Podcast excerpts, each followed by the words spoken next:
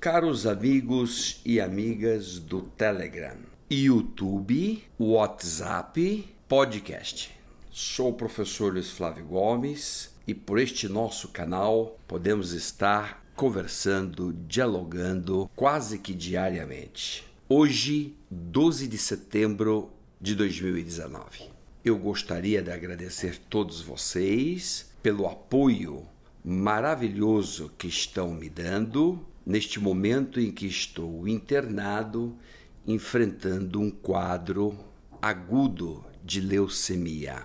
Mas vamos superar, estamos juntos, isso hoje é curável e vamos que vamos. Vamos debater este nosso país e encontrar esperança para todo o nosso povo diante dessas castas privilegiadas que só querem sugar e roubar o Brasil. Você pode participar da produção dos assuntos do nosso podcast fazendo parte do canal oficial do Telegram.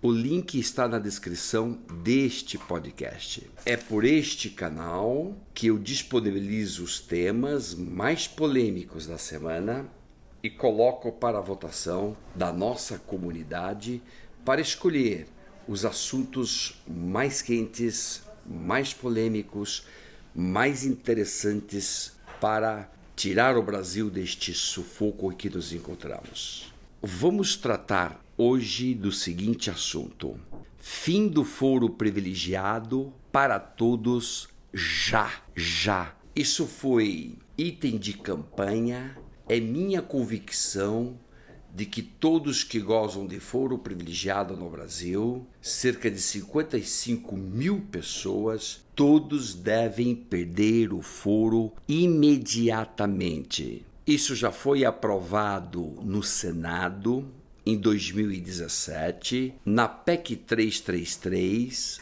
proposta pelo senador Álvaro Dias, e agora esta PEC se encontra na Câmara parada e nós temos feito um trabalho intenso, muito forte com os colegas para tentar aprovar o fim do foro privilegiado. É muito importante porque, por força do princípio republicano da igualdade, todos somos iguais perante a lei. Ninguém está acima de outras pessoas perante a lei. A proposta visa extinguir o foro de 55 mil pessoas, mas faz uma ressalva para cinco autoridades. De 55 mil, tudo baixa para cinco autoridades: presidente e vice, presidente do Senado, da Câmara e do Supremo. Só os demais, todos irão para primeiro grau.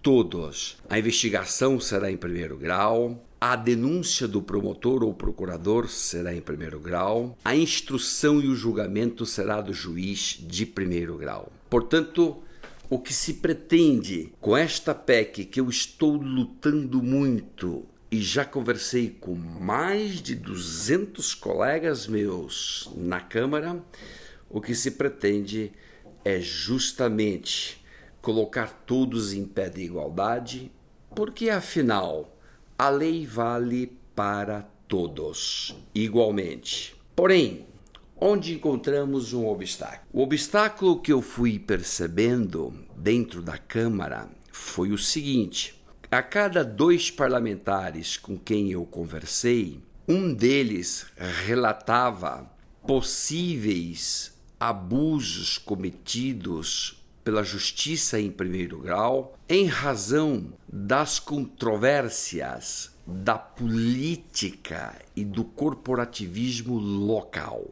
Há muitos juízes, promotores, que têm lá suas preferências é, políticas, ideológicas e que estão muito em contato com a figura do réu ali na cidade. Por exemplo, relacionamentos entre juízes e prefeitos, promotores e prefeitos e vereadores, etc. Então, o que eles disseram? Que muitos juízes abusam na hora de tomar medidas cautelares. E então, qual é a saída? Não fazer nada, deixar a emenda parada e, portanto, não acabar com o foro privilegiado no Brasil, que para mim isso seria um absurdo, ou de outro lado, olha o que temos, olha o conflito, olha o problema, tentar ressalvar no primeiro grau as medidas cautelares penais. Essas medidas, prisão preventiva, prisão temporária, prisão domiciliar, busca e apreensões, essas medidas não seriam tomadas pelo juiz de primeiro grau e sim por um órgão colegiado. Como funciona isso? O juiz, diante da necessidade de uma medida cautelar, o juiz então representa ao órgão colegiado e este em seguida já toma a decisão necessária sem deixar aberturas para impunidade e sem estimular qualquer tipo de prescrição. Em suma, é um meio termo entre não aprovar nada no Congresso ou aprovar algo no Congresso com algumas cautelas que não representam obstáculo ou impedimento para a investigação, denúncia e processamento desses réus. Grande parcela dos deputados não votam a favor da emenda sem ter esta cautela que nós estamos nos referindo. Ouvi todos e disso tudo, então, extraímos uma conclusão, um texto de duas linhas, só ressalvando que a decretação das medidas cautelares não ficarão na mão do juiz e sim na mão de um órgão colegiado. É isso, é essa única modificação que estamos propondo para que se viabilize a aprovação da PEC 333 na Câmara dos Deputados. Se não é, fizer assim, corremos o risco de não ter nada.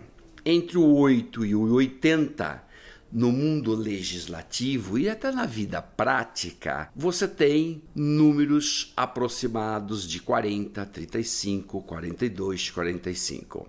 Eis então nosso posicionamento sobre isso. Minha luta tem sido intensa, continuarei trabalhando com meus colegas, apesar de nestes dias estar internado para cuidar aqui de uma leucemia aguda, mas eu estou trabalhando normalmente, conversando e buscando soluções concretas para problemas. Isso se chama pragmatismo.